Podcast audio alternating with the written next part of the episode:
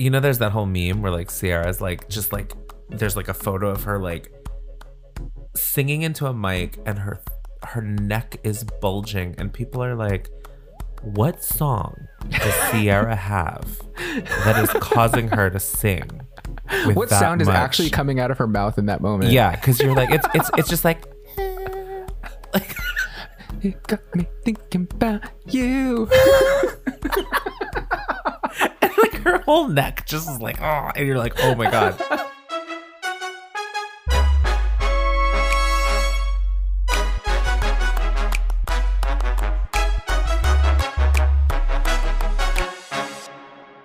Hi, I'm Barry Hamaguchi. And I'm Jason Marcos. This is Flop Redeemer, the weekly podcast where we discuss the stories behind our favorite pop flops and why you should give these songs a second chance. This week, we're discussing Keri Hilson's song Pretty Girl Rock, which appears on her second studio album, No Boys Allowed, released in 2010. The song itself was a platinum success, but it wasn't enough to save her album, and was her last release in 10 years. Well, hello. Hi. Okay. Um, What was that high? it's the awkward artifice of trying to host a podcast and pretend like we haven't been talking to each other for the past 10 minutes. That's true. so so we're going into Keri Hilson today. Um, I awkwardly read that intro because I didn't realize that that part of the script was going to be mine today. Um, I, I I'd like to dispute the ca- uh, uh, the categorization of Pretty Girl Rock by Keri Hilson as a platinum success. Her hair was platinum. Yeah, it was her hair was platinum. I mean, you know, this this song was I guess it was platinum platinum certified, I Yeah, guess. I don't know. I- but success, I feel like most people don't really know this song or it never really caught many people's ears. Like the way that like um what's it called? Whatever the other singles of hers are. like she had some Yeah. she had some bigger she had some bigger hits prior Yeah. to this. And this this song the song was like the death knell of her Yeah. career at that time. Well, Um, yeah, it's interesting because it says it peaked at number four on the U.S. Hot R&B and Hip Hop Songs charts. Um, I guess in 2011. Um, I mean, it, it peaked much lower on the Hot 100. on the Hot so- 100, it was 24. It was. It Yeah. was. It said it sold. It was. It was certified platinum by the RIAA, the Recording Industry Association of America, for selling over one million digital copies. I did not buy it. I believe I. You I may. I may have just illegally downloaded it. I'm not sure. This was think I- 2010. I think I bought it, but I could be misremembering this. I think it was also like an iTunes single of the week. Oh, you know what? You might be right because I. So maybe I got it for free from iTunes. I don't know. I have this song. I liked this song. This song is on my marathon uh, training list because it, it, it's like when you want to just feel like a soup a bad bitch with like a superiority complex like this is this is the song for you but anyway but i mean we can get into that but I, I you know this whole platinum success thing um i don't know if you've experienced this um doing research for this show especially when it comes to like wikipedia which is like an a kind of an open forum of Yeah. like everyone can edit well not everyone but like wikipedia pages can be edited. They're kind of crowdsourced information and we kind of trust that that information is reliable and that it is kind of objective and not slanted. But on a few different occasions with different artists wikipedia pages i i get a little bit of like um is it Stockholm syndrome? I don't know. Like where where you feel like you're being like duped by someone that's Yeah. trying to like carve out a very specific picture of a particular point in time and framing events in a very particular way. Yeah, it does. It does. It does bring up the question of who is the author, right? Because Mm-hmm. I do think that there are sometimes like um, I'm trying to think of a of a good example. I think when we, when we talk maybe about Patti LaBelle or when we talked about um, certainly some Mariah Carey songs, it's one thing you you know you go through the main artist page and it'll sort of give you you know a chronology you know in chronological order it'll talk walk you through their career and sort of the different things and it'll it'll mention maybe the albums and the top performing tracks from each of those albums and occasionally if it was a big enough hit or if there's enough information, there will be a sub page uh, about a particular song. So you go to that particular song because you want to know more. Yeah. and sometimes the details there do not match up the summary on the artist page, right? Like it could be Yeah. chart performance, it could be um actual like year of release or like just like like little details or you know critical reception or whatever like that. Um Yeah, they'll they'll kind of cherry pick Uh, certain entries. Yeah. I feel like cherry pick information from certain sources, and then it, that's why it, this researching for this show gets difficult because then I start like when I see those discrepancies or I feel like something doesn't line up with my recollection of mm-hmm. something, I'll like click through to the source to see like, okay, does this Yeah. source still exist? What does this source in full say? And like, mm-hmm. how big or how reputable is this source? I guess Yeah. it's like, there's a sort of flattening like to your point about the how reputable it is there's this sort of um you know like if you look at like what the critical reception to say like uh, a mariah album was and it'll have like entertainment weekly rolling stone and then just uh, you know j- uh, you know whoever blah blah blah on imdb said it was a tour de force Yeah, like well, I know that with the a lot of those was it Mariah Carey? Probably like Mariah Carey or Britney Spears, a lot of the cited reviews, like journalistic reviews, they're actually like what I would consider more of like fan sites. Like Idolator or Mm-hmm, Yeah. um oh idolator Moo- always has Moo like Muse. positive it's like a positive review for everything Yeah, it's like they're like stands, right? Yeah. So there's no there's uh, not an incentive for them to be overwhelmingly positive, but they're just They're not as stands and they're gonna they're gonna like everything. Yeah. Right. yeah So anyway, I remember like um not that I've ever needed to research her, but disgraced former Destiny's Child member Farrah Franklin. I think this is back in the day. I was like doing a Destiny's Child deep dive and like Farrah Franklin's Wikipedia page. I don't think it's this way anymore because there were no citations for anything. It was uh-huh. just a page full of citation needed, citation needed. Just effusive praise over Farrah Franklin and who her voice had been compared to. I think her voice has been compared to Deborah Cox's voice. And, you know, it had all these plans listed for her and her burgeoning music career. And I was like, where, who, who wrote this? and I was like, Farrah Franklin probably wrote this herself. Um, which is to say that it, it- Keri Hilson's, like her Wikipedia presence, it- to me on first blush, it didn't line up with like how I recall her reception by like the media and by popular culture. It it feels a little bit sanitized in her favor. okay I mean, it's it's it's very hard to find the uh, controversy that surrounds her that kind of leads to her, you know, departure from the music industry for the better part of a decade. yeah But also, it was just like, yeah, these characterizations of her songs as like hits or Yeah, yeah, because it might. I mean, I remember, and again, this is over a decade ago at this point, right? So just trying to think of like a how I was experiencing music, right, which is you know in a very different way than we do now. Mm-hmm. Um, you know, streaming was starting, but not really. So you I mean, if you wanted to listen to the full song, you had to shell out a whopping 99 cents. yeah, you had to really care. It's funny that like I mean it, it's funny that they thought oh like digital uh digital downloads of music are going to like revolutionize the music industry. People are going to be able to get the music that they want. And then the music industry realized like shit, people don't even want to spend 99 fucking cents. Mm-hmm, mm-hmm. We have to give it to them for free, ad supported in, Yeah. in order for anyone to actually start listening to things.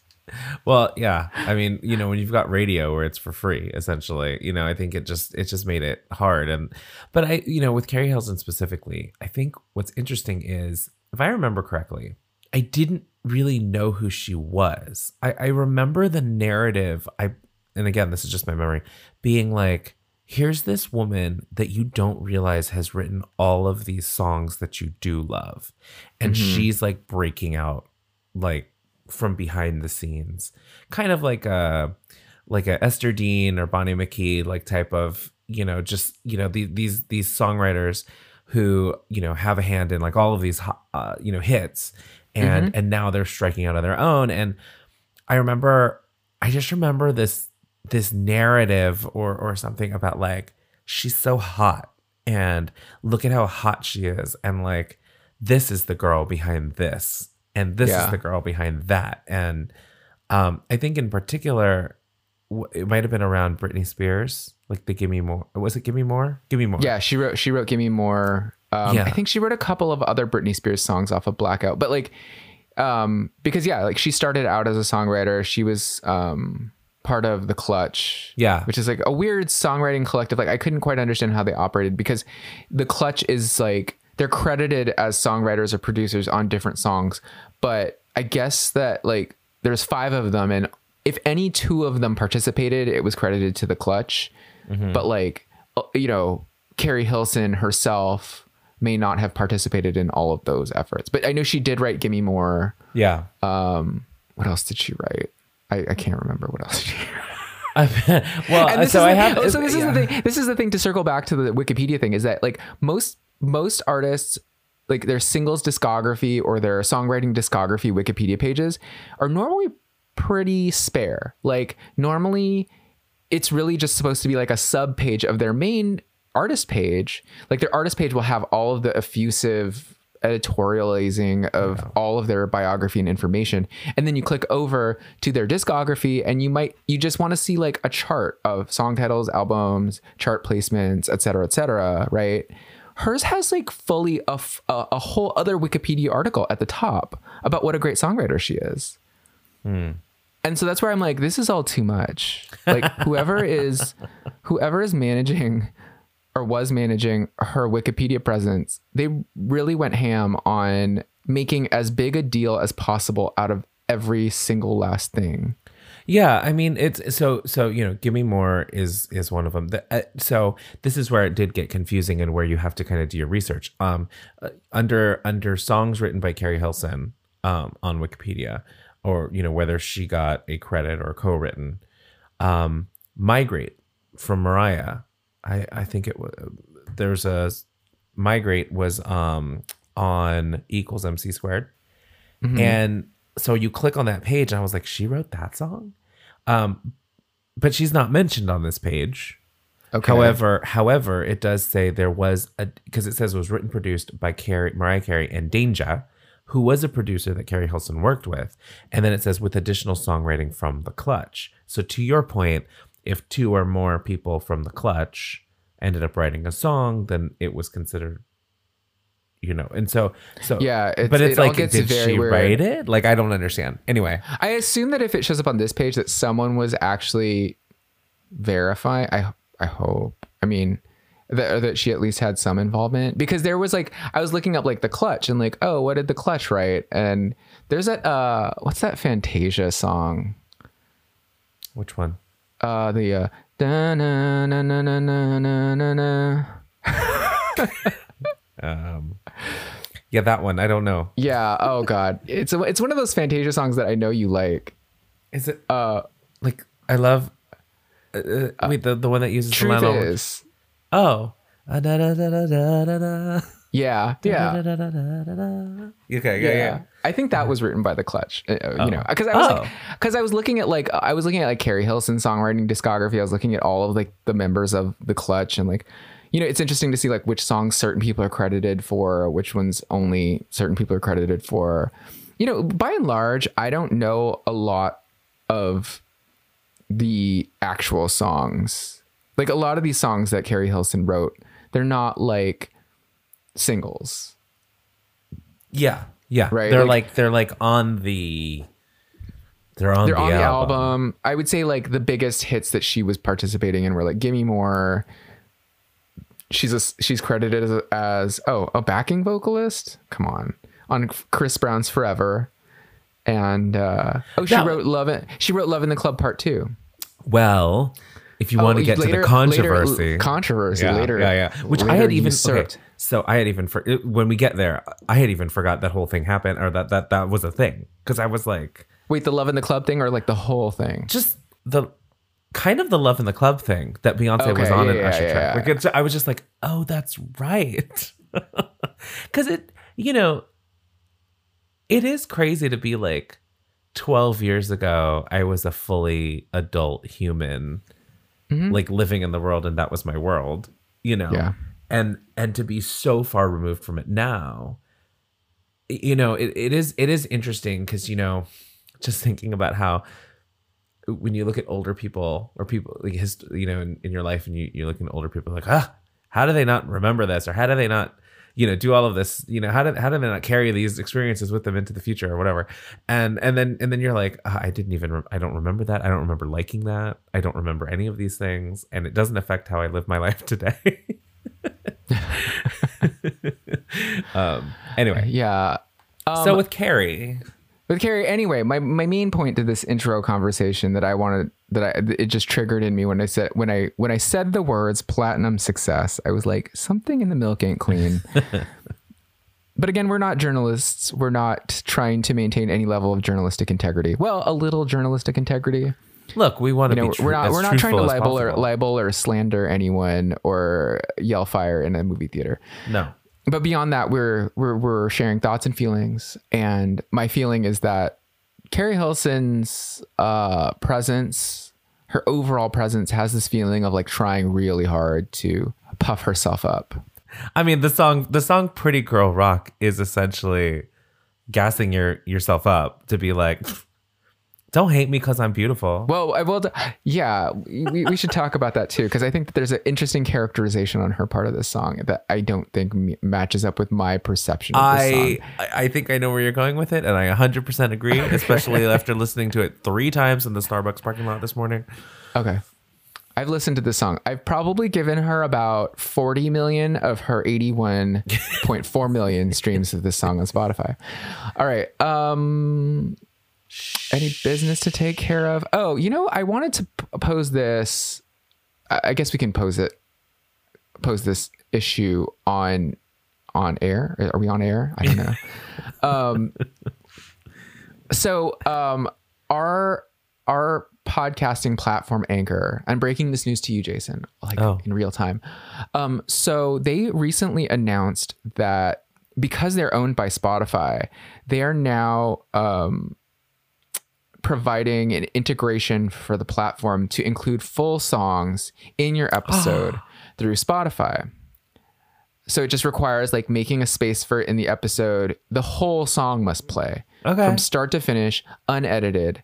Okay. The trade off is any episode using Spotify content can only be distributed to Spotify.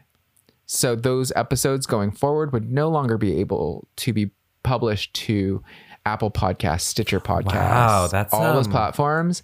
So there's a huge trade off there. Um, Maybe maybe we take it to our um, dozens of listeners, and we we we- we'll put together a survey. Hey, 'Cause I do we are in, pro- in the process of experiencing exponential growth. Those Mariah Carey episodes are very good to us. Um, I hope you stick around with us in our post Mariah Carey period. Yeah. But if you really want us to keep talking about Mariah Carey, just um, leave a comment or leave a review on Apple Podcasts. If you want us to stay on Apple Podcasts, leave us a leave us a review or a, rating because Yeah, because otherwise, bye Apple Podcasts. because um, the seven or six people that freaking left us a, a rating on Apple Podcasts, one of which is me, by the way. Oh. full full disclosure, one of which is me. Wow. Um, you know, you you are negligible to us. I, I,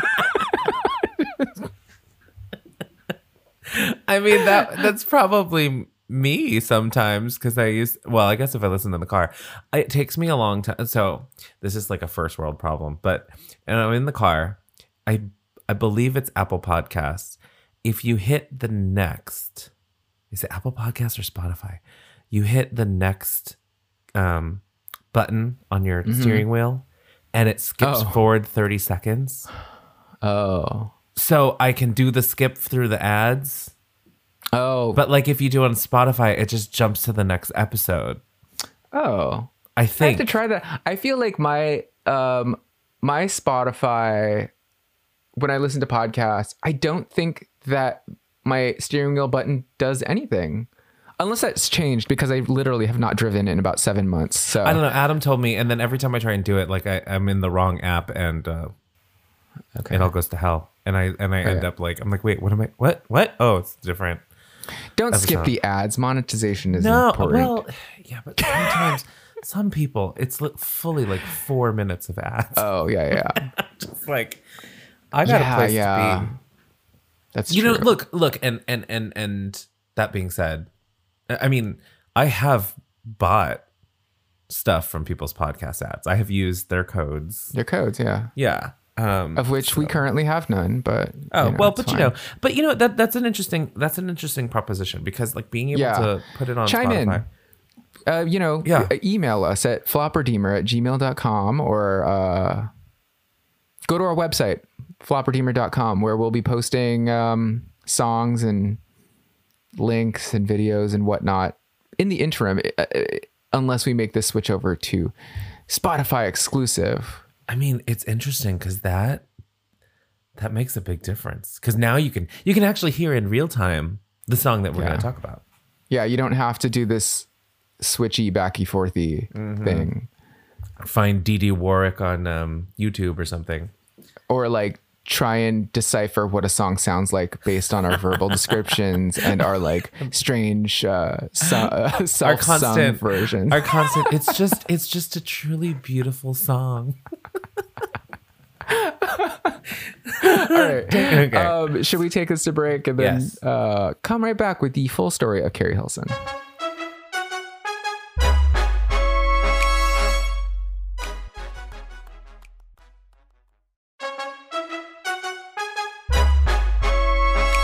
All right all right and we're back we're back from that break let's talk about break. let's let's talk about Keri Hilson because Okay. or Miss Keri baby Miss Keri, baby.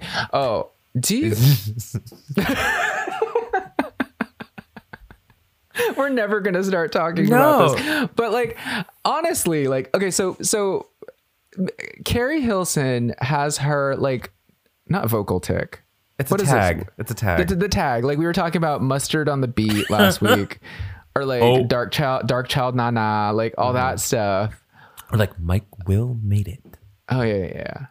yeah. Um, you know, but uh, I think a lot of producers and songwriters like they like to put their thumbprint on their songs and stuff, right? So they add these these little things. And Keri Hilson's um her tag is Miss Keri Baby. And it fully took me like a while before I heard I think it was Energy. No, uh, it was Turning Me On. And Turning Me On came on the radio and it's like Miss Keri, baby, and I was like, wait a sec, what the fuck did she just say? and I was like, I was asking you, I was like, did anyone like, ha- did anyone in the studio or like when she was like previewing her album to her label? Did anyone say, "Hey, like, do you know what it sounds like when you say Miss Keri, baby?" Like, like, do you think anyone pointed that out, or like, is this? I don't know I have to believe that someone, some some intern must have been at like a preview of the full album and been like, "Hey, you know, it's great that you have this tag, but do you can can it be can it be Lady Keri baby I know M- Ms. Ms. Keri?" but it's always just it's always just stuck with me as like um prime example of uh bad decision making and why didn't anyone ever hear that it sounds like Keri Hilson is saying Miss Keri Baby at the beginning of every one of her songs. Okay. so this song that we're talking about today, Pretty Girl Rock, is the second single from her sophomore album, 2010's No Boys Allowed. And in 2010, Keri Hilson's coming off of a string of, I think, fairly successful singles. She's had um, The Way I Are with Timbaland. She's had Turn Me On with Lil Wayne. And she had Knock You Down with Ne-Yo and Kanye West. So at this point in time, like if I were to forecast the trajectory of her singing career, I would have thought she was like a big star on the rise. And I think that she was very largely promoted as such but this was not in the cards for her because after a, uh, a a little a little kerfuffle with Beyonce and the BeyHive, and secondarily Ciara, but primarily a, a a little uh, yeah, a kerfuffle. That's the best word for it. With Beyonce, Keri Hilson's likability, her star power, her her oomph, just gets a little bit of the air taken out of it, and um, she's never the same.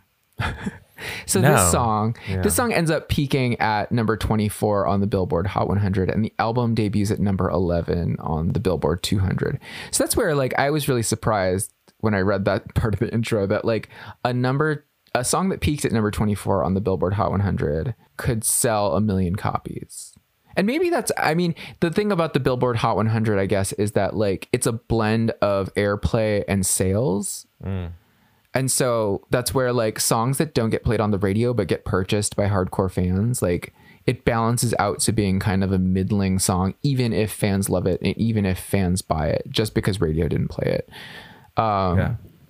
But to take you back in time, the week that this song peaked at number 24, um, the number one song in the country was Born This Way by Lady Gaga. Ah. I, th- th- this is interesting because I don't remember all these songs happening at the same time. Again, time is a mystery. But uh, number two was Fuck You by CeeLo Green. Number three was E.T. by Katy Perry. Uh, number four, S&M, Rihanna featuring Britney Spears. Number five, On the Floor by Jennifer Lopez featuring Pitbull. Uh, six, Fucking Perfect by Pink. Grenade by Bruno Mars. Tonight I'm Loving You. Till the World Ends. Blow by Kesha. Yeah, so that was like the top 10 the week that this song peaked.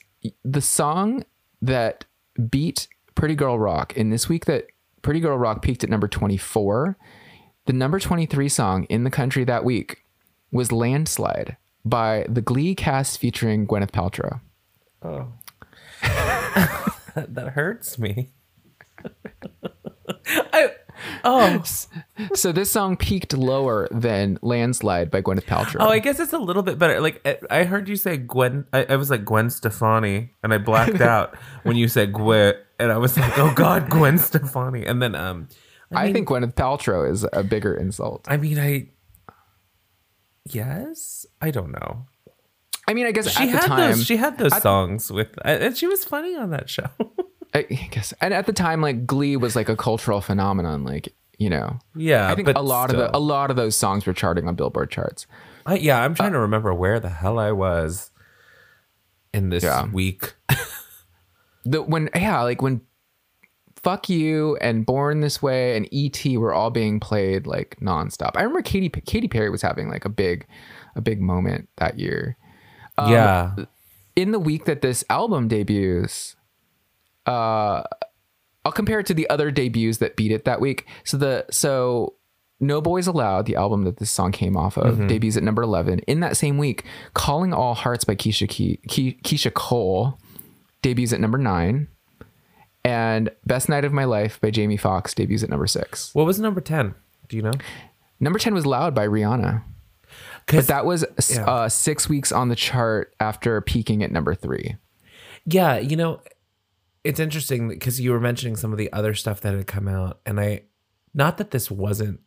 I don't know. This song is good. I think it's. I mean, like sonically, I, I I enjoy the song sonically. Sonically. I mean, just No, I agree with that. you know what I'm saying like right like Yeah. because i think the, we can talk about the content but um it also just doesn't sound like other stuff that was happening at the time like you mentioned um lady gaga was taking over pop essentially yeah, rihanna that album loud was also very hard hitting and very i think it was taking sort of that pop r&b in another direction Hmm. I think. I mean, I think it's relevant to talk about that in this period of time, regardless of any any issue specific to Keri Hilson. It also felt like it also felt like there was a little bit of a shift in like R and B pop crossover mm-hmm. singers. Yeah. Because at the same time, I mean, Ciara's having a hard time at this point getting a hit. Mm-hmm. Amerie's having a hard time getting a hit. Like there's a lot of kind of I would say comparable singers at this time that had a really big hit kind of in the early to mid 2000s that by 2009 2010 something's happening and Well, yeah. I think you can see it reflected in the fact that like okay we're we're getting uh Lady Gaga and Katy Perry topping the charts and then Rihanna is also kind of surging, right? Yeah.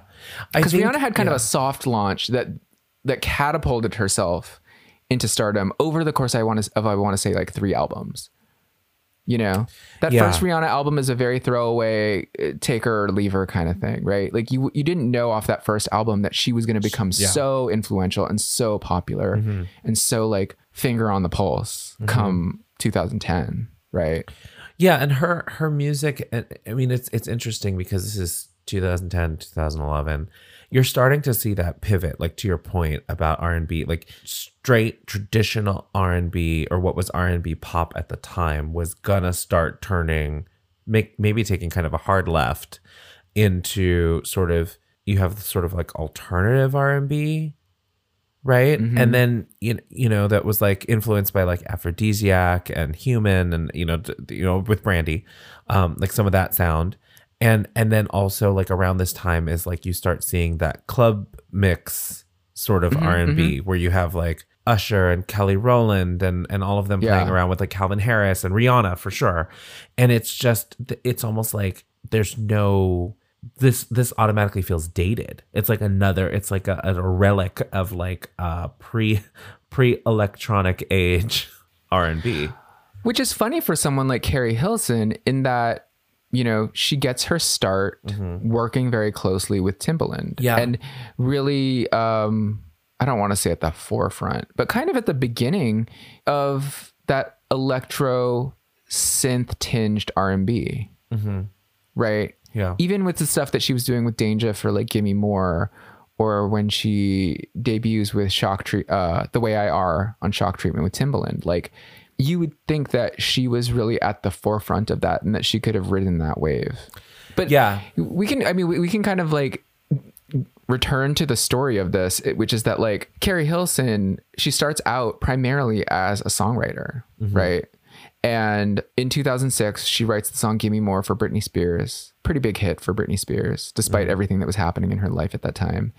And then off the on the heels of that, she does the vocals for "The Way I Are," which is the second single off of Timbaland's uh, "Shock Value" album. I still don't. Was there ever any explanation for why it's called "The Way I Are"? Does that No. rhyme with something? Okay, I hate that. Like when they talk about all these like lyrics that are um, grammatically incorrect and how it was like the intention behind it. Like they talk about Max Martin writing "Baby One More Time" and how people were always like, why is the lyric hit me baby one more time? As though that's something people say, right? Because people were always like, Max, you know, Max Martin's first language was not English or his, he wasn't super familiar with like euphemistic or uh, colloquial English ways of speaking, right? So he's always constantly trying to have to check on like, oh, is this something people would say, right? Like Yeah. people say hit me up, right? So he's like, oh, okay, so hit me baby one more time. And I guess Britney Spears at the time when she was like 15, she's like, oh yeah, sure, like that's fine. Well, it's like that Ariana Grande song. Oh yeah, yeah. Ma- Also Max Martin though. Yeah, right. Yeah, where you're just like, what? what did she say? Um, is, is that break free? Yeah.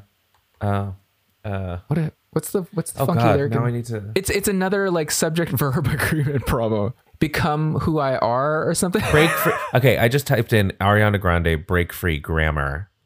If if you have a problem with Ariana Grande's grammatically erroneous lyrics, Ariana Grande fought Max Martin over these. She said, I'm not going to sing a grammatically incorrect lyric. Help me, God. Max was like, It's funny. Just do it. I know it's funny and silly, but grammatically incorrect things make me cringe sometimes. Because what she says in, in Break Free is, Now that I've become who I really are, as well as I only want to die alive, both of which make little sense. She said, but after some back and forth, Grande learned an ironclad rule in the pop music world you don't win a fight against Max Martin. And then she said, now she's grown to enjoy the humor in the song. Quote, I need to shake it off and let it go and be a little less rigid and old, Grande told Time. Quote, I'm like 90. I need to not be that old. Okay, for the record, this was in 2014, six years ago when she was like five. So I don't. Good for her yeah. for for fighting for subject verb agreement. Anyway, I, I took a sidestep there, but the way I are, she provides the vocals on that, and that's like that really is like a strange transitional R and B pop electro synth Mm-hmm, thing that Timbaland is kind of bringing up. Yeah, it's very clubby in a different way. That's one of those songs too that charted it charted high on the Billboard Hot 100 but very low on the R&B charts. It was like a number 3, I think, Hot 100, but it was like 49 on the R&B hits. Like R&B radio was not playing that song. which kind of makes sense right i mean like especially before then it's like that wasn't mainstream r&b i mean that was still very much an outlier right Yeah. like but still, it's Timbaland. You know, you'd think he had some kind of cachet. But uh, so, off the success of The Way I Are, Keri Hilson is signed to Timbaland's label, Mosley Music Group. And at the time, that was the home to Nelly Furtado, One Republic, and Chris Cornell, among others. But, um, you know, it's just that period of time where um, Timbaland had kind of turned Nelly Furtado's sound around, doing like promiscuous. and Um, verizon Verizon? wasn't it all those verizon commercials Really? that i thought so Oh, the da na na na. Yeah, yeah, yeah, yeah, Okay, yeah. yeah, yeah, yeah. i was like turn verizon around too um you know and and at the time like one republic was really like largely unknown i feel like Yeah. and then uh timbaland did the remix of what was that song called apologize apologize Oh. i was gonna sing it but i don't want to sing that song because ryan tedder um he might come for you no i mean i hi- hi- his songs just like it's like wine wine with an h kind of triggering um so she gets signed to to uh, Timbaland's label. She releases her first album, "In a Perfect World," which spawns nine singles. Jason, nine singles, and this is where I really feel like uh, Keri Hilson's Wikipedia presence really jumps the shark. Because I, was like, nine singles? What does this even mean? And I think they included all the different songs that were released in like different territories, blah, blah, blah, blah. The only songs that actually ever charted on this album were Energy, Turning Me On, and Knock You Down. yeah because i'm like nine i'm looking at this track listing i'm like there are only 14 songs on this album Yeah. so It, it nine again, singles Keri Hilson seems so prolific for someone who really had this very like limited period of time when she was Yeah. actually recording her own music. Um, not to say that she isn't, but it, it feels uh, ba- compared to my perception of her presence in my face on in the media and on the radio did you say my face in my face oh like oh, my, oh oh oh yeah, like sorry. the the way that my face perceived images on screens I was like, it's MySpace, Barry. Like, what are you? Okay, sorry. Um, speaking of 90 years old, jeez. Um, okay. and I mean, I remember having a hard time with figuring out from those three singles. Like those three singles performed pretty well. I think the biggest hit was Knock You Down with Ne-Yo and Kanye West. Yeah. But I had a hard time figuring out like, okay, based on these three songs, who is Keri Hilson, right? What kind of music is she trying to make? Yeah. um, I would have thought that as like as a part of the clutch, as someone who worked with Danja, as someone who was working with Timbaland, that her music would be more in the, I guess, turning me on yeah. realm or energy realm. Knock Well- you down was an interesting move. yeah. They don't really sound the same. And you know what's interesting to me is even Energy, because I, I hadn't listened to the song Energy in a long time. I think that's actually my favorite. Yeah, I was gonna say. I was also gonna say. I think that a song like Energy, which which is definitely more for 2000, what is this? 2009. Um, at the time, more ambient in, in a way, right? And electronic. Like there's, there, I was like, you know, this would almost be good now, right? Like it would kind of make sense now. Like it has that sort of, it has a vibe that feels very 2020. Very 2020. Um, but at the time, I don't think that this would have, and it didn't make a big impact for No. like R and B audiences. No. it's almost like if you wanted Leona Lewis to do a more dancey song than you're used to Leona Lewis doing. This is this could be a good Leona Lewis song, Yeah, but I think, could. but I, I, also, even, but it's a great song by Keri Hilson. Well, and I think that format suits her voice because it has to be super layered, and so then her voice, cause, Yeah. because you know how I feel about my these, you know, sometimes thinner voiced women. Oh, Jason.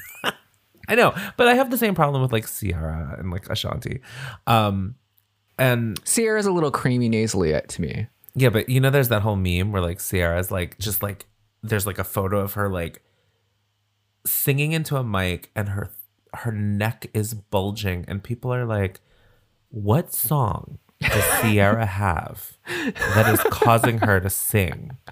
What sound is actually coming out of her mouth in that moment? Yeah, because you're like, it's it's it's just like like It got me thinking about you. And like her whole neck just is like oh and you're like oh my god but but you know i feel like that sort of production does her justice now to your point about you know um the the other two songs um what was it uh turn me on Turn Me and On. knock you down Knock it down. those are those are very much more like in line with what she was doing Mm-hmm. but i think i like them less because i never really liked her voice that much I mean, you know what I mean? Like it was very I find of her the voice. time. I find her voice to be a little bit nondescript. I it's mean, nondescript is a little. It's a little. Yeah. In that she, you know, has her start as like more of a songwriter. Mm-hmm. There is a certain session singer or like demo singer quality to her voice Hmm. that doesn't necessarily feel like there's an identity. Like it's waiting for an identity to be placed on top of it. Well, it's it's it's you know it's Hers are the thing ghost. about. Hers are like the ghost singer vocals that get blended back into someone Yes. else's more distinctive voice. which isn't a bad thing, right? Like there's definitely she's like it's like Christina Milian. Mm-hmm, Right? Where like it blends so well and also it lends itself really well to like demos. Right? Because she's she's technically a very good singer. Um you know, and it's just Yeah. but I but I also think that like because of the production you know the songs that she was releasing like at the like you contrast those two songs with energy and energy there's like a lot more reverb on her voice and again it's just more layered and it it sounds like now and i realized i was like oh this is so interesting because i bring to it all of my bias against keri hilson and this like ugh, I, her voice like to your point nondescript and you know this just sounding very thin and just grating almost to me Uh huh. and then I get it. I listen to that and I'm like, wait, this kind of sounds like stuff I listen to now. And it's like, well, how, you know, I feel like there's a lot of singers now who have sort of that kind of voice, but because of where, you know, maybe the trends in music are right now, it's more acceptable to have this kind of production where you can it actually it does your your voice more justice and Yeah. you know it's it's more about like the the the I don't want to say like the music and, and as if previously it wasn't about the music, but it's like a whole it's a whole point of view as opposed to I think R and B at that particular time like so much of it was like your voice.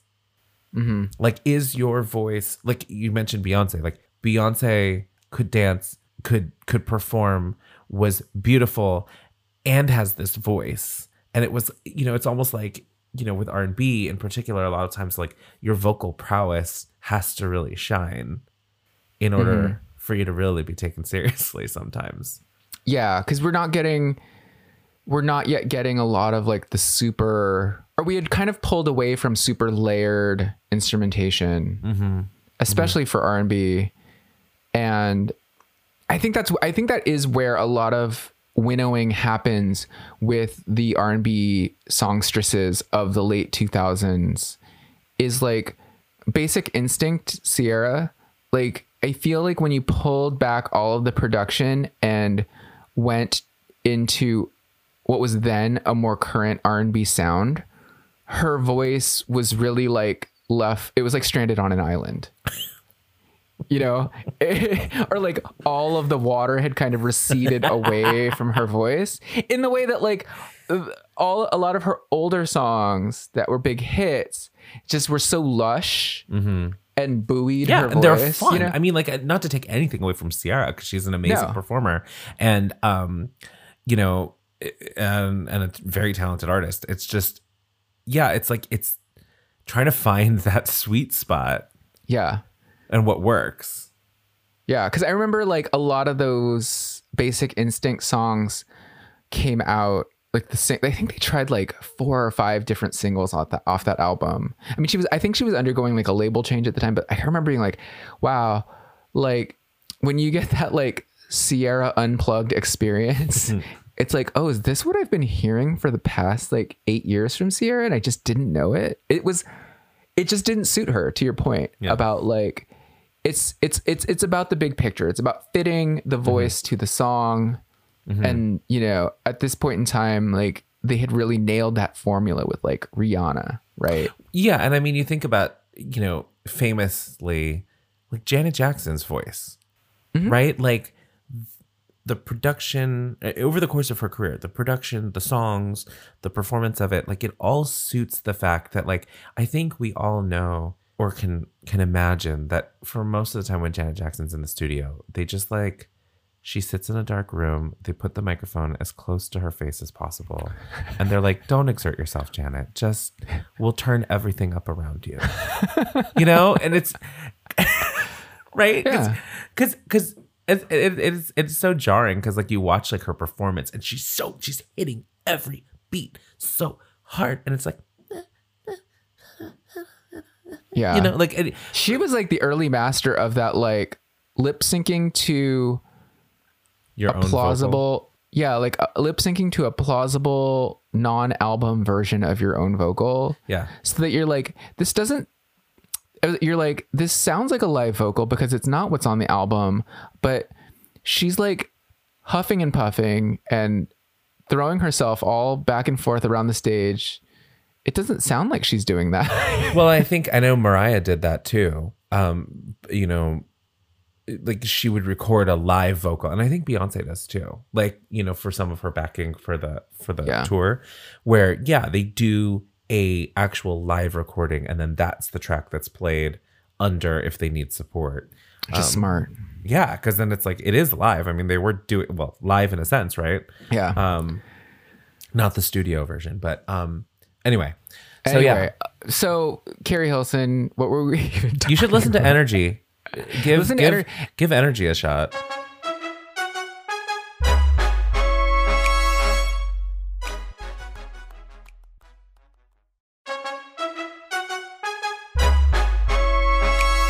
So the second single off of In a Perfect World is the song Turning Me On featuring Lil Wayne, uh, produced by uh, uh, Polow da Don. Did I say that right? Paulo, yeah, I think so. Paulo de Don? Polo, don't. Polo. I, thi- I think it's Polo. Polo to Don. We're hip, Um, guys. We're hip. We're hello, fellow young people. um, Polo de. I mean, Keri Hilson's like our age. It's fine. I know. I know. I uh, know. Correction, Barry. She's my age. Oh, she's your. I'm sorry, she's younger than me, old, but she's your age. But okay, so in 2009, there's this leaked version of "Turning Me On" that comes out, and in it, there were some. There was a verse that Keri Hilson does in the leaked, unreleased version that many perceive to be a slight against, uh, more mostly Beyonce, but also Ciara, because Keri Hilson had like Keri Hilson and or the Clutch had written songs for Ciara, right? Like I think the Clutch wrote like a boy. Oh yes, they did. Do you happen to have the the diss track lyrics? Uh, I do. I think. Um, yes. Because yes. she's she she um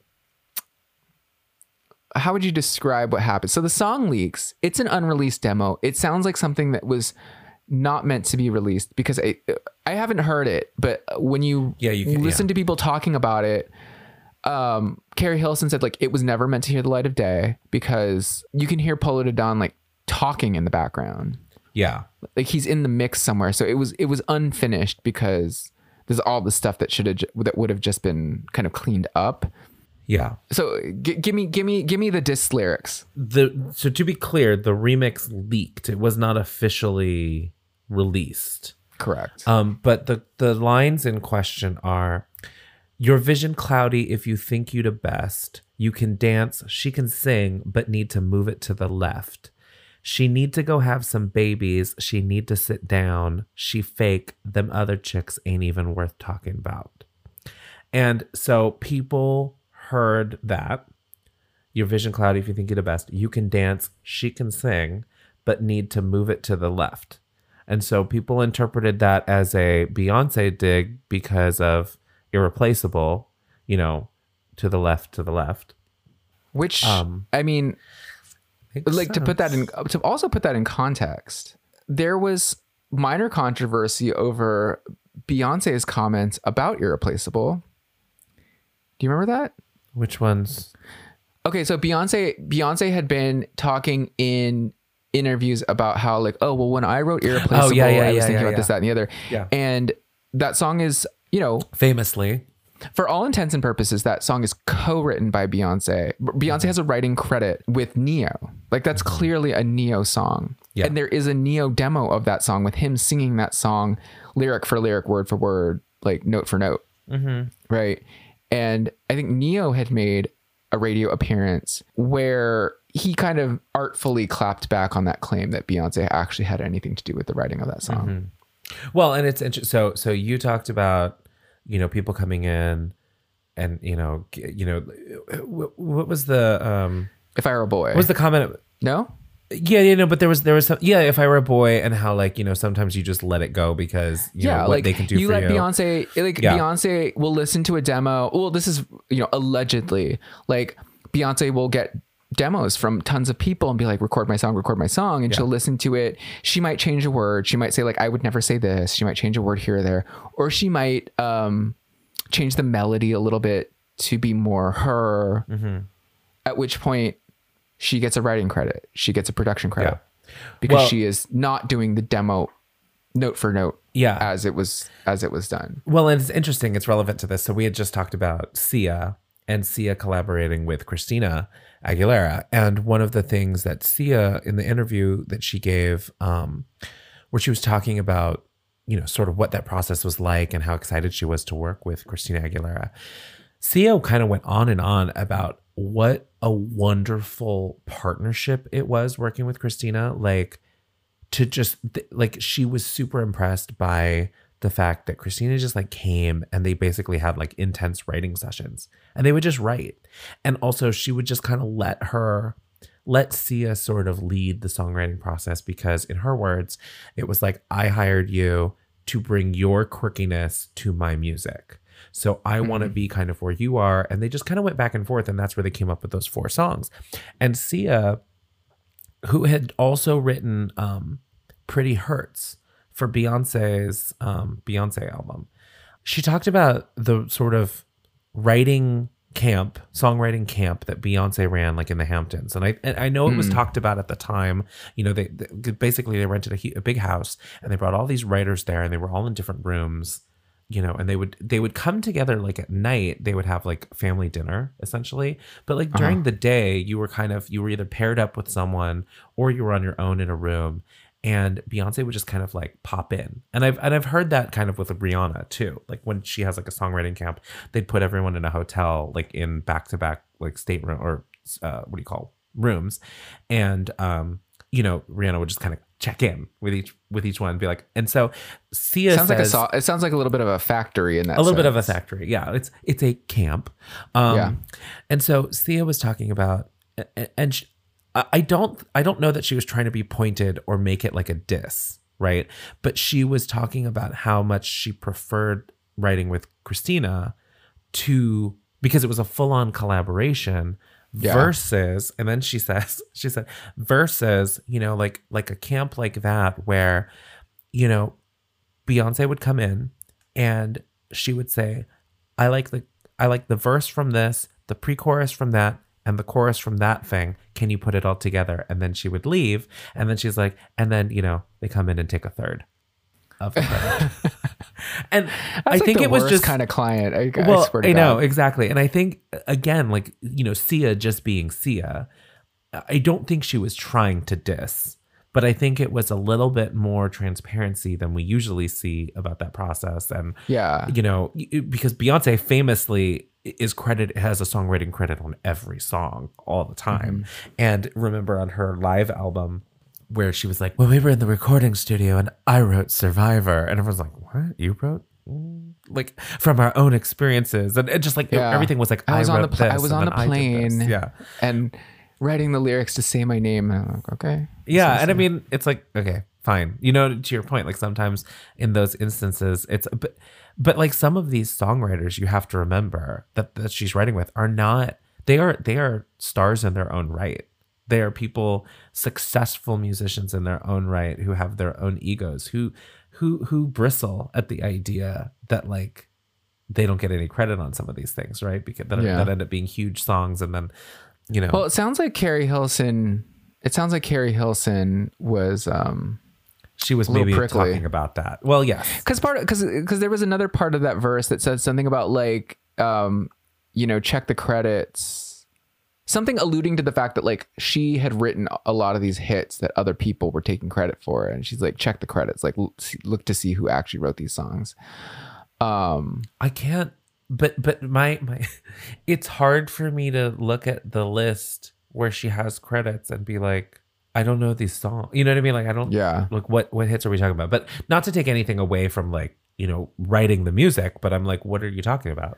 and i think that's the thing though is that like she's maybe not taking a hit at people for whom she had written songs that we're trying to take credit for but like just that the idea that she's somehow better than because she's singing and writing Yeah.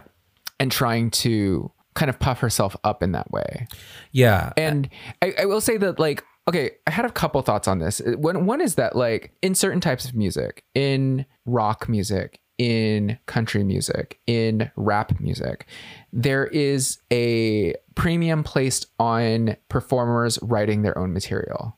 And that to not write your own material in those genres is a detriment to you right especially within rap where i feel like eh, you know people throw around accusations about like drake having a ghostwriter or iggy azalea having a ghostwriter and that that undercuts their credibility as rap artists right i feel like with pop r&b singing it's it's not given that same cachet that like you don't necessarily expect your pop singers or your r&b singers to have to be writing song. their own material. You don't Yeah. think Britney Spears ever wrote any of her songs. You know, um, I don't think Diana Patti Ross and the Supremes. Yeah. Like you don't you you you really think of like you're tuning into this person because of their instrument, because their Mm-hmm. voice is exceptional, or because I don't know, or their dancing or their performance style is exceptional, not because they have a musical background, like a musical composition background, Mm-hmm. right?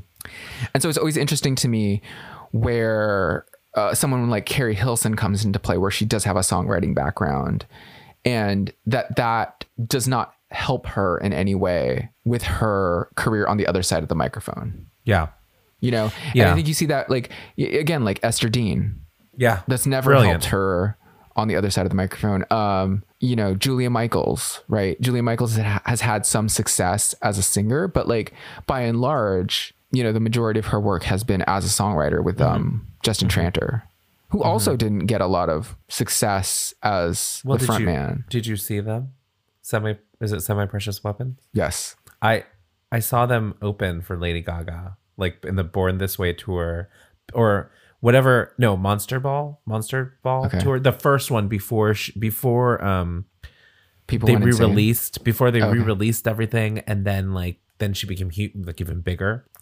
And uh, Chris and I were sitting there. We saw it in San Diego, and it was uh, unlistenable at the time. I mean, like I could not. We were like, who are these?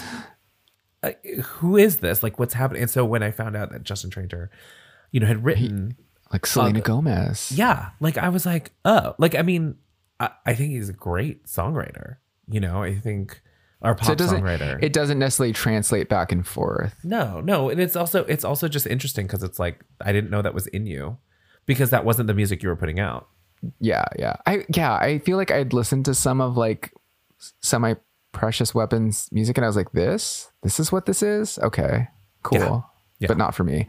But so this so there's that aspect of it that like songwriting doesn't necessarily help your pop performance career, but also this idea that I want to characterize it as a very male energy to call out others in order to lift yourself up that I think that that's something that's largely accepted for male artists to do to basically say you can dance, she can sing, you know, check yourself kind of stuff. Yeah, Are you hearing something?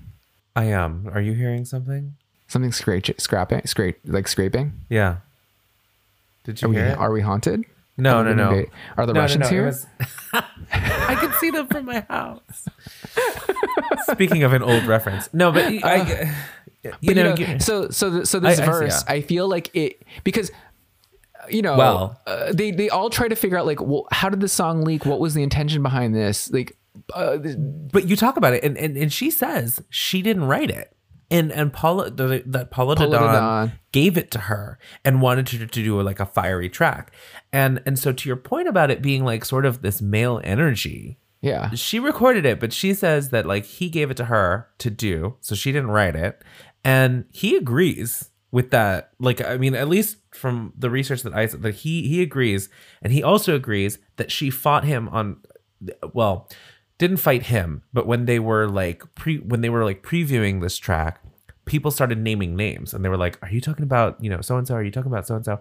And they both were like, "No, no, no, no, no." But because people were starting to put names to it, they both agreed that it made more sense to not release the track because it was going to be controversial, which I understand that, but also it's like, then why do it in the first place? Yeah. Like, then why would you even do that? There's a certain mentality of believing that like if you're the the small small, the underdog, Yeah. Yeah. Yeah. Yeah. that you can get some clout by going after someone big. Right? Yeah. again like i feel i feel like that's like a that's like a very male thing it's a very like art of warfare type of thing Yeah. to like lift yourself up by going after someone big and that you'll get a little bit of clout or you'll get some influence but again in a way that i don't think is accepted for women to do Well, yeah. again it's like it's like when all those it's like when when rappers beef with each other and Which I also hate. it's kind of accepted as like a but it's like accepted Yeah. as a thing to galvanize your fan base and hopefully like people will side with you Yes. and obviously that yeah. backfires sometimes but like it's accepted as like somewhat of a strategy right but i don't think that that plays out in the same way when you are a pop r&b singer Yeah, I don't think it's the accepted culture of Yeah. that, right? Like, I mean, we talked about beefs when we talked about like Patti LaBelle and Aretha Franklin, Mm-hmm. you know, or Aretha Franklin being sort of notorious for, you know, sort of her feuds, but or Yeah. alleged or perceived. Um, but she would be they, I, I feel like you have to be artful Yeah. Well, and your talent has to, and, and your talent, like, I mean, has to kind of elevate you above sort of like where the criticism doesn't, because you're just so talented that, like, the crit, not to say that it's right, but the criticism doesn't stick. but you're also never gonna like explicitly say something negative about someone else in particular right Yeah. Well, I mean, because i feel well yeah. I, 'cause Yeah, I feel yeah, like yeah, yeah, aretha yeah. aretha had a very bless your heart kind of meanness to her right Yeah. Yeah. Yeah. it goes back into the great gowns beautiful gowns Yeah. comment right yeah, But, like it, it's more about what she's not saying yeah. Yeah. than what she is saying. Like she'll never say this person is garbage, this person can't sing. She will say great gowns, beautiful gowns. Yeah. yeah. And I think, you know, so so there's that aspect of it of this, right? Where it just kind of yeah, it's like a it's a pettiness and like a And it really pervades her public image. Even to me, like at the time I was like, oh, Keri Hilson is f- kind of full of herself. well, okay. So Okay, because also, wait, yeah. this is this is supplemented Uh-huh. by a red carpet appearance. Is this what you were going to talk about? Well, I was going to talk about that and, and some other things, but yeah, go ahead. Okay, no, this is the only other thing that I remember too is that during a red carpet appearance, um, I forget what magazine it was. Source, I think. They had a cover story about Jay Z and Beyonce, and they were asking everyone. Oh on no, Juicy car- Juicy magazine. okay, Juicy Magazine.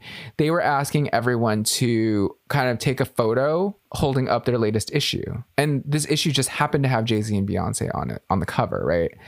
And other artists had been doing this, like, sure, whatever, you know, click. I don't know if Keri Hilson felt like she was being targeted with this. Like, this is like a gotcha moment. But she just flat out was like, no, I'm, I'm not going to do that. Yeah. Not angry or anything, but just kind of like, no, no, no, not today, you know, kind of thing. But it kind of, by not doing it when everyone else had, it, it fueled this idea that Keri Hilson has a problem with Beyonce. She thinks she's better than Beyonce, or she feels like she's being kind of set up in opposition to Beyonce in some way. Yeah, and I mean, there's there's you know the uh, again at the time, you know, Usher had done that video or the um Love in the Club? Love in Part the two? Club Part Two that The remix? famously featured Beyonce. I think swirling around in an oversized martini glass, um, like in a club.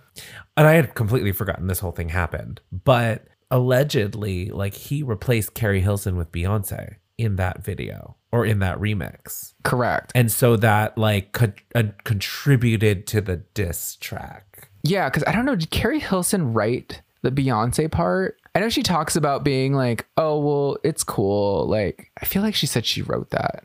Somewhere. I mean, you know, you have to remember at this time also, like, if I Beyonce's like, if I were a boy, single ladies, like that's all blowing up at this time. yeah. So like, I mean, Keri Hilson, great, but like not single ladies. Like, like if you're Usher and you're trying Yeah. to make an impact, like, and you have the opportunity to have Beyonce do it. And I mean, Usher had already, uh, Usher had already bumped Beyonce from one collab.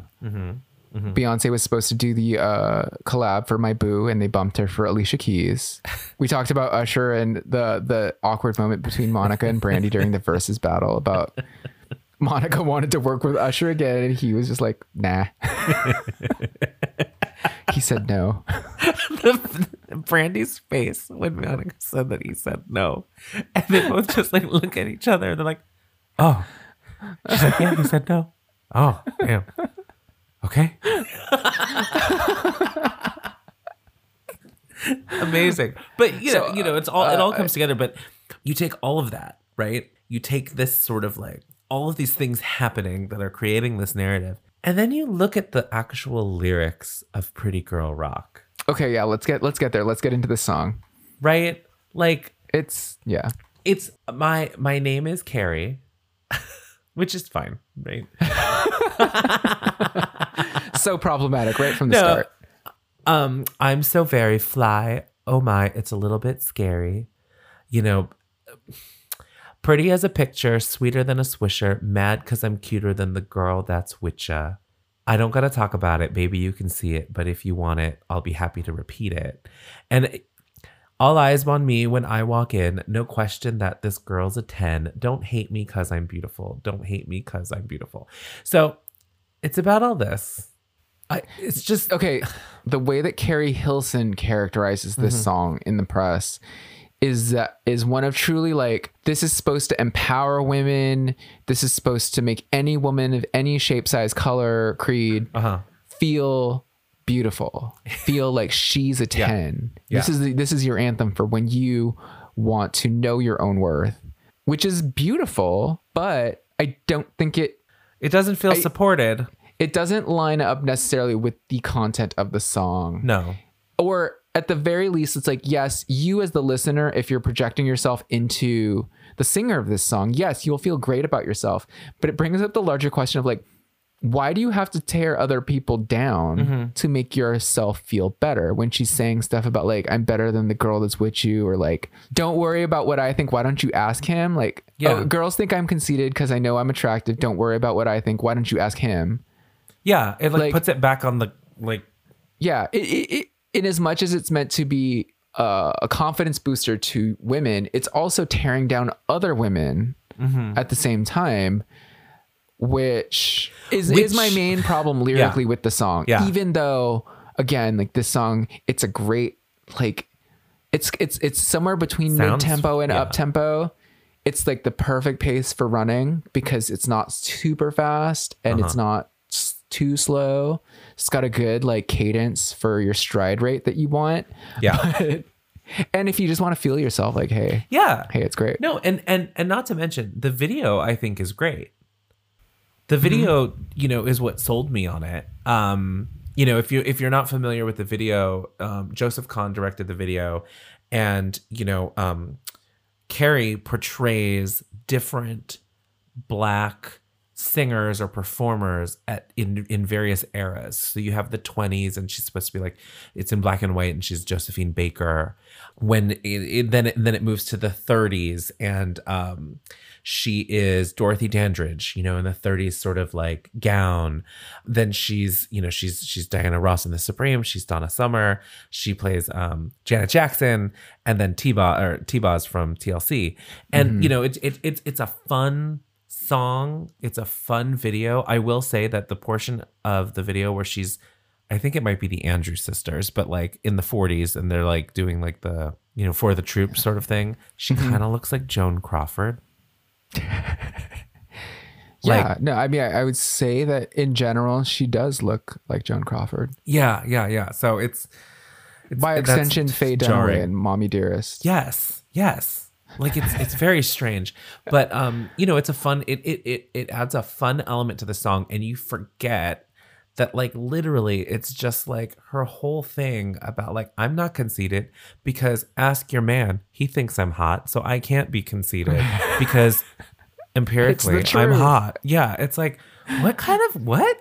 And so to your point about like the diss track being sort of like tearing other people down, like having that energy, you know, it's it's all well and good to be like this wasn't what I was putting out there. And you know I'm just about you know everyone. Like I was just you know trying to be like telling my haters to like step off or whatever. And, and, and saying that like you know all of- you know the, the thing about me you know not wanting to hold the magazine on the red carpet you know with Beyonce and Jay-Z on it was just you know misinterpreted. That's not what I meant. It's like well when you put it all, this all happened within the same year or year and a half it like Yeah. it all it, it just you know and i hate the term likability but she just came across as just sort of like a chip on her shoulder who thought she was super hot and deserved more and was coming for the people at the top as her way to get it and it Yeah. just really rubbed me the wrong way because i also think that like i didn't feel like there was enough in her discography or like what she'd done to be like okay Nine singles, Jason. Nine singles. she did a lot. She did a lot. Um, but, But, you know what I mean? I mean, like it just didn't yeah. back it up. It's not, it doesn't have the weight of like, Yeah. And I think, especially for someone whose voice is rather nondescript, yes, yes. to also be doing that, it feels a little bit like out of line. Uh huh. And that's weird to say. I don't, I don't know how to phrase that, but I, I agree with you. It's like, girl, that's not your, that's not your lane. It doesn't, it just, yeah, it didn't seem like her lane. like she could have been fine doing the rest of the stuff. Would have been fine. Yeah. Cause I, I mean, I really like this song. I felt like it's funny because lyrically, it's almost like it's wrong song, wrong person, wrong time. Because, okay, thought experiment. If Lizzo had sung this song, would your perception of it lyrically be different? It's an interesting hypothetical. I don't think so. Like it would have had a different vibe. It would have been more. I feel like it would have been more cheeky, and I think Keri Hilson doesn't do cheeky. She kind of comes across as like mean girl. Yeah. Um, but I also don't think Lizzo would write a song like this yeah. Coming for another. because no, man's because woman. because that's not like you know what I mean. And so I think it's like it is it's like, that thing yeah. where good as hell is basically about like, it's about her. I'm, yeah, like I'm feeling myself in and of myself. Yeah, Like it doesn't Like, matter what need- anyone else thinks, or it doesn't matter. It doesn't matter what your man thinks. It doesn't matter what you think. Mm-hmm. It's just about me, and it's not putting it on like you. You know, it's not putting it on this other woman to be like check with your man, Yeah, and like you know when he's saying like jealous because I'm prettier than the girl that's with you, and it's like that's so like what? what a horrible thing to say. like imagine living your life like that, and like I mean like just. But I think that's the problem that I've Yeah. had with Keri Hilson. Well- now, you know, she did say, well, go ahead. Sorry. Oh no, I was gonna say that. So, you know, when I was talking about the fact that like it's a very accepted male energy mm-hmm. to do this type of stuff, to come at people sideways. Is that what it is? Mm-hmm. This song was written by Ne-Yo, right? Ne-Yo? Did he? Shit. She didn't write it? No, she's not listed as a songwriter on this. Oh yeah, it was written by Ne-Yo and Chuck Harmony. Yeah. And so that's where like it's funny because I feel like Ne-Yo was noted at the time for being able to embody a female perspective in his songwriting, hmm. whatever that means. Yeah. And so in that sense, I'm like, oh, you know, is this something that like a male songwriter like Ne-Yo thinks Like a woman. a woman could get away with? That people wouldn't come after a woman for for coming at this topic in this way, you know? I think it's I think it I think what what what's interesting is, you know, there's been so much focus primarily from women in the industry about like how the media and how I guess it's media industry just whatever like kind of conspired to create a narrative where they're trying to tear each other down and that there can mm-hmm. only be one. And so they they you know you you see a lot about how you know solidarity with female artists and and, and other women artists just really trying to push back against that narrative and be like we don't have to you know always be at each other's throats. Yeah. and i think i think to your point about the male the male perspective it's like if since Ne-Yo wrote this he didn't think about what would a woman think like what what controversies would a woman have? What would the narrative then be about that woman if she articulated this in this way? Mm-hmm. Right? Because then you compare that to like a lizzo and like she very pointedly does not make it about other people. Right? Now granted this is like you know you know 10 years down years the road later. Yeah, but maybe not. Yeah, t- ten years down the road, Well, and so we're we're in a eight, seven. different. Yeah, like we're in a different place. But like you know, it's it's it's just it's again, it's like not thinking about like it's like it's like the lack of having a woman on the song, right? Like it's like ostensibly from a woman for a woman, but written by a man, and like Yeah. who doesn't have a woman's experiences.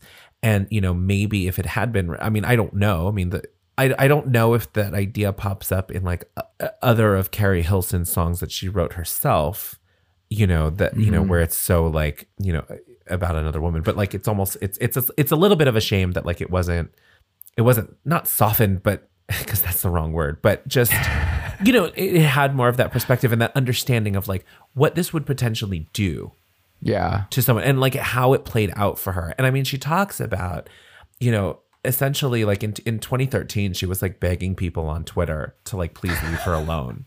She was like, it's Poor been. She was like, it's been it's been years. Like I haven't been able to live this down. Like God has dealt with me and my mistakes. And I think that's almost like an acknowledgement An admission, of, of yeah, uh, admission of guilt. Yeah, like that. Like yeah, like all of the things that you wanted. Like the, your punishment is that you'll never have them. You know, and she apparently went into like deep depression, and struggled with depression in the in, Yeah. in the different in the ensuing ten years, and so Cause she has she has reemerged recent very Yeah. recently speaking out about why she's been gone, what happened to her in the intervening years, right? Yeah, and she's she's seemingly a much more like spiritual person, like presenting more like you know like she's in different spirituality. She's she's been um, taking a lot of trips to Africa and you know getting in touch with like just kind of her African heritage. She's also, by the way, this year been talking about the coronavirus potentially being a conspiracy and Oh, um, and uh, caused by five G. Five G. Get get off the internet, um, people. And Close your quick, uh, d- delete your Facebook account. So stop she- so- looking. so stop people- looking at those. So people came for her again. 10 years later now. Keri Hilson, can't you just can't you just can't you just get it together? Adam? Yeah, I, I mean, you know, it's I mean, and it, it is interesting because like there's there's just a lot of just you know, there's stuff that happens for people and like that causes people to to say things and you know, I mean, she she apparently just lost her father this year as well, like her father passed away. It's just you know, you never know fully like what's going on and like how things are contributing to like what it is, but it's like it is it is that thing where I mean, you are saying these con- making these controversial statements yourself through Yeah. your own channels, and so I, I felt like though, like even when even when this controversy happened with the Turning It On remix and Beyonce and maybe Ciara, like eh, she tried to face it pretty head on. Yeah. I think. You Yeah, know, in the way that did. like you know that she said like this this is no this is not about Beyonce. No, this is not about Ciara. Yeah. You know, she's willing to say that explicitly, whereas like you know, uh Ciara had that song "Got Me Good." "Got Me Good" is that the song? There was a song that people were like, "Oh, this is a response to Keri Hilson," and in interviews, Ciara won't say, "No, it's not about Keri Hilson." She's just like, "Well, I, you know, just kind of like I, I hate people coming for me, so this is just a song to all the haters." You know, yeah. Um, like neither confirm nor deny, and it's like just you know, I mean, true or false, like Keri Hilson was able to just be like, no, no, it's not about Ciara. No, it's not about Beyonce, you know?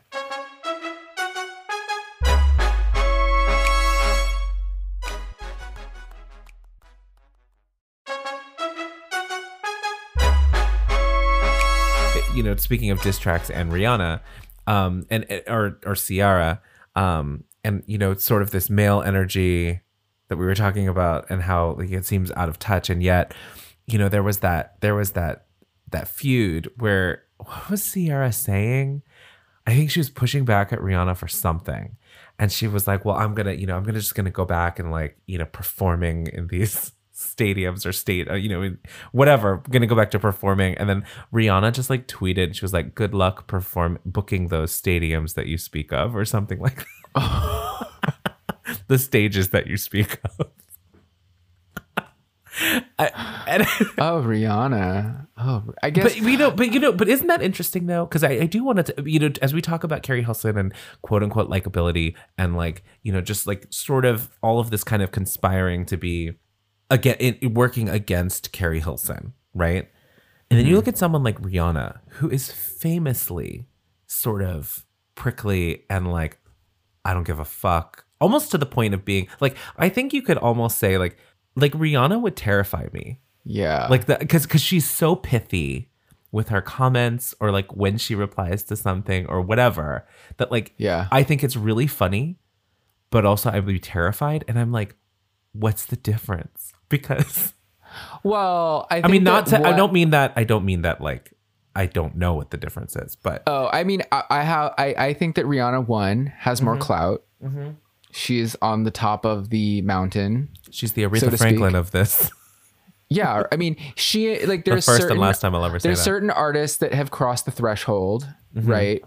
Where not only do they have enough influence to be able to like control that narrative, but they also I think it's also a matter of like how well you feel like you know someone and how that contributes to whether or not you you give them the benefit of the doubt in terms of their intentions, right? That you Yeah. feel to a certain extent like you know Rihanna, you know you give her the benefit of the doubt to be like, "Oh, she's just trying to be funny," you know, yeah. A little bit at least especially if you're her fan that you're seeing her make all these like pithy comments and you're like oh she's just being funny you know? That's her personality. Give her a break.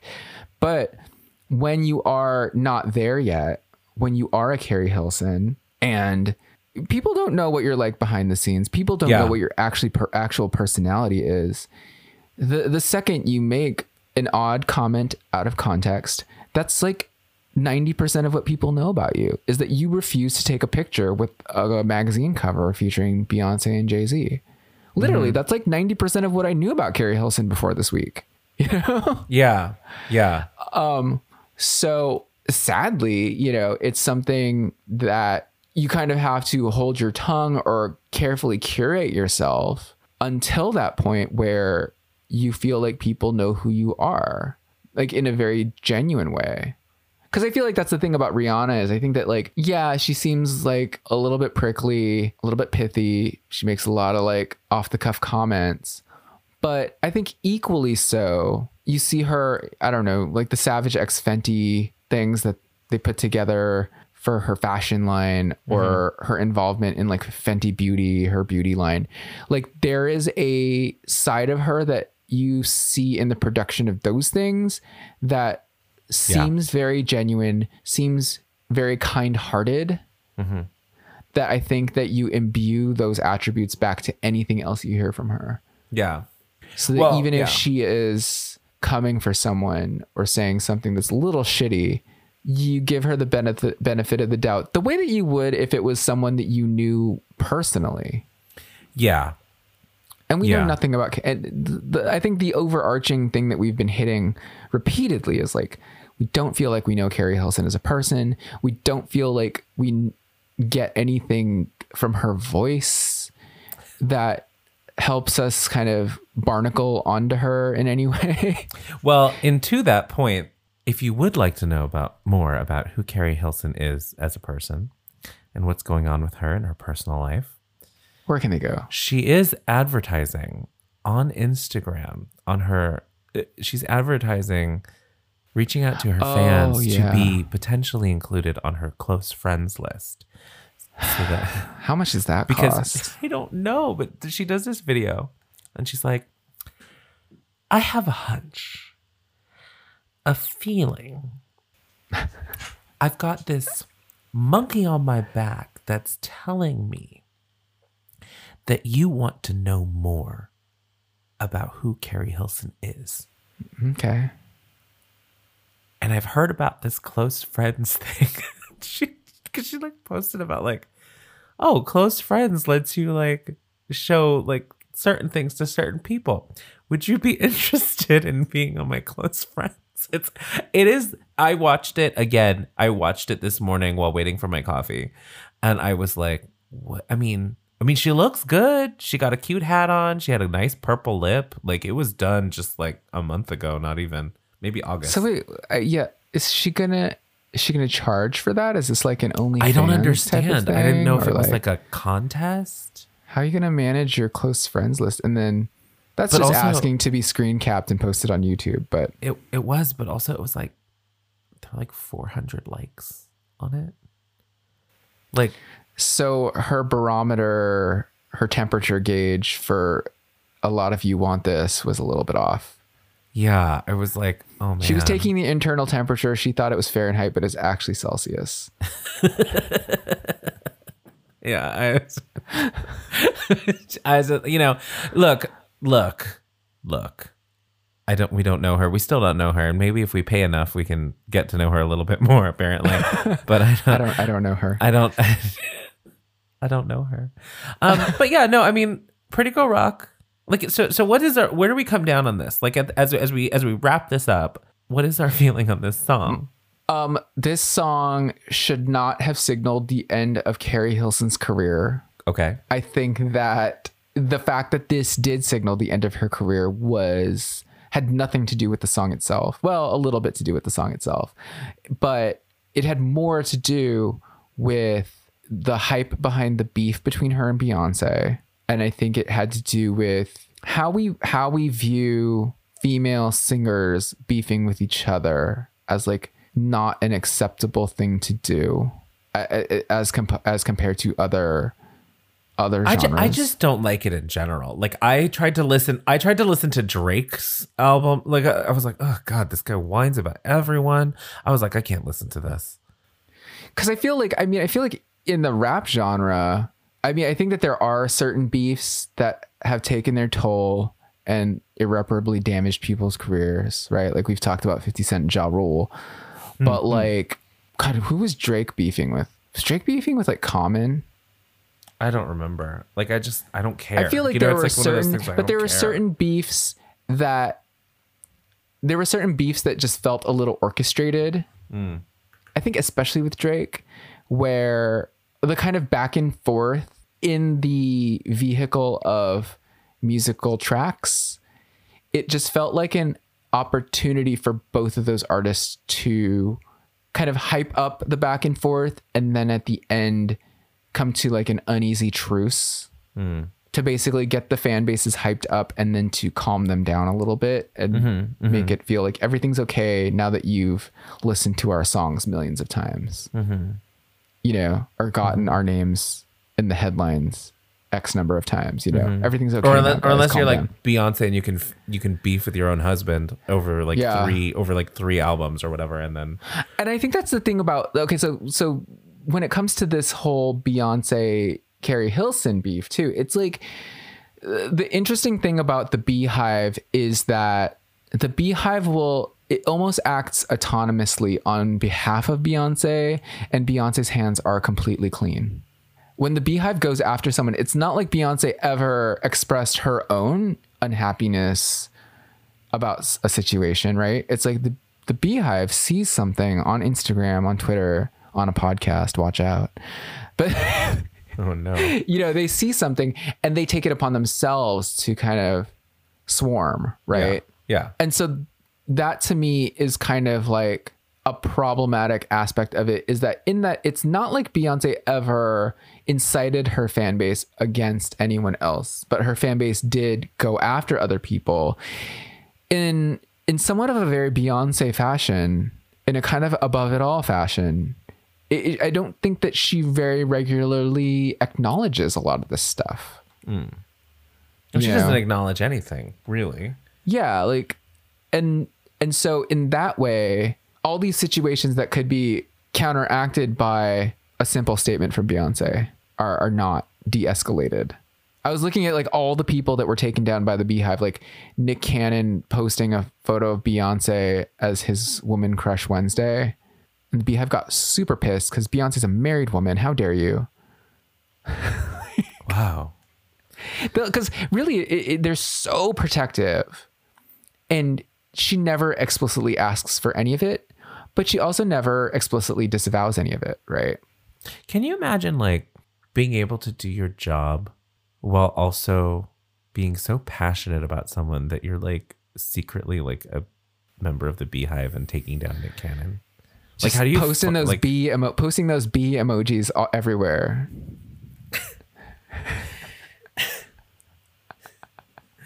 Keri needs the um the the Miss Keri's babies. Oh God, I don't want to know what emoji they would use for that. anyway, so Um, that's that's pretty girl rock. That's Pretty Girl Rock. Um, it's a good. I mean, I've been listening to it on repeat one this whole time that we've been recording, and it's it's it's got that truly fun pop neo mid to late 2000s vibe that I think is just it's good. Yeah, it's yeah. before It's it- it's before yeah. Mm-hmm. R&B pop got very spare and pulled back a lot and it's before R&B pop went electro really hard into electro it's just fun it's nice it's like I could be at a picnic I could be running a marathon I could be sitting here recording a podcast and it's just it's just great in my head and it it lifts me up lifts That's me up Jason fantastic. Like a Josh Groban song, it lifts you up. yes so those are my those are my two tent poles Josh Groban and Keri Hilson but really There not because I hate Josh Groban Oh no. Hey, you, you should redeem him. Okay, you know sometime on a what? You know what? episode. I'm gonna redeem him. okay. His Broadway can- album. Oh, it's so good. then you can force me to listen to Josh Groban for for at least for for a week or at least the morning of while I'm in the Starbucks parking lot. His version of What I Did for Love from the Chorus Line soundtrack Oh God, I ah. Moves me. I, I rue the day. Okay. Anyway, we've we've talked a lot more about Keri Hilson. we thought we were I- only going to be able to do it for like 45 minutes. this full on turned into a full length, full court press defense of Keri Hilson kind of. Oh, you know what? I no. I reject that. Okay. critical critical conversation examining the true nature of Keri Hilson and where she is now. Join her OnlyFans. Nope, not her OnlyFans. Her close fan, her close friends on Instagram for an undisclosed amount. Yeah. Hey, you can do whatever on OnlyFans, I Yeah, you think, can. right? Yeah, yeah, but people hate it. Like when you She should get like a Patreon, really. Yeah. Yeah, that'd be better. Maybe she could do a podcast. I recently signed up for for my, for my first Patreon. I I listened or I I do the Adam Ellis one.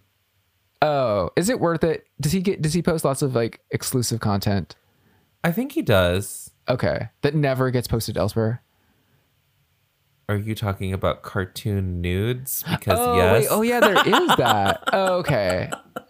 No, because that's the thing But about no, he does do like the the comics. Yeah, like for sure. Like he does they, the like, long They form launch ones. early or something. They launch early, and sometimes it's like like he'll do like a creepy comic series and like Because I like see those on story. Instagram. Yeah, but sometimes I think there are that are just like that Oh, are just for Patreon. And I mean, it's like what, two dollars a month, so it's like Because I always have a hard time with Patreons thinking like, I mean, sometimes I genuinely want to support someone. I don't care if I get anything extra. yeah. But um, uh, bizarre way of wrapping up this episode. I recently subscribed to a Patreon for this figure skating gossip Wow. journalistic.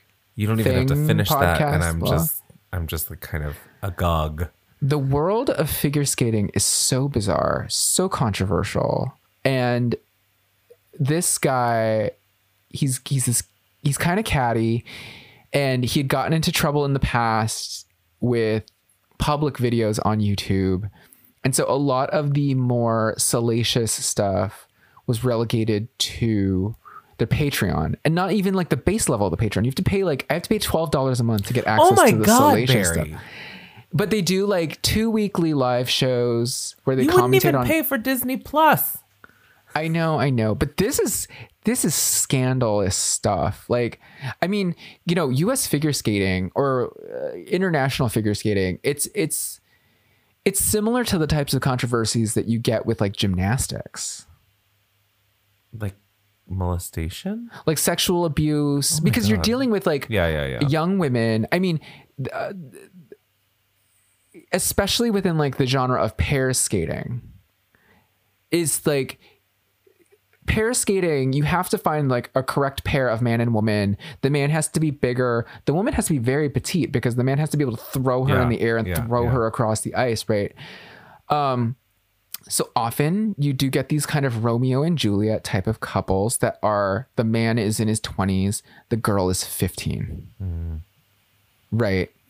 And it's a competitive sport. Uh, there's coaches, there's trainers, all kinds of people involved. And oftentimes, in the spirit of competition, uh, the best interests of the athletes uh, physical, mental, and emotional well being is not at the fore. I did not get that from the 1992 film The Cutting Edge with Moira Kelly and DB Sweeney as pair No. skaters. they were too similar in height to be a successful pair skating team. I feel lied to. Anyway, um, Keri Hilson, if you've got any exclusive content, um, in that vein, I will I will pay for your close friends. Do I have to pay for? I don't know. We I don't know. But you know what? Anyway, You know what? She's got, like I said, she had a cute hat, a big velvet curtain behind her for sound deadening, and uh, a beautiful purple lip. So I don't know that she needs your coin. I think she does. Um, everyone listen to Pretty Girl Rock because uh, every every stream will send Keri Hilson one sixteenth of one thousandth of a cent. You probably she probably makes more money if you watch her video. Okay, do it. Yeah. All right. Anyway, anyway, uh, special thanks Oh to yeah. Adam Elder Yes, yes, yes. for composing our theme music. songs, and videos. videos. Oh, wait, is it me? I'm green. I don't know. No, yeah, it is you. Sorry. Go ahead. I'm green. Okay. Songs and videos featured in today's episode will be posted to our website, flopperdeemer.com. Remember to rate, review, and subscribe to us on your podcast platform of choice, and check us out on social media at flopperdeemer on Instagram and Twitter, and at facebook.com slash flopperdeemer. If you have any opinions about anything, or do you want us to go Spotify exclusive so that you can hear the song in the re- in the time that we're recording this, or you don't care, or you want us to stay on Apple, po- Apple Podcasts, do whatever, email us at flopperdeemer at gmail.com. Sounds good. All right. Bye, folks. Bye.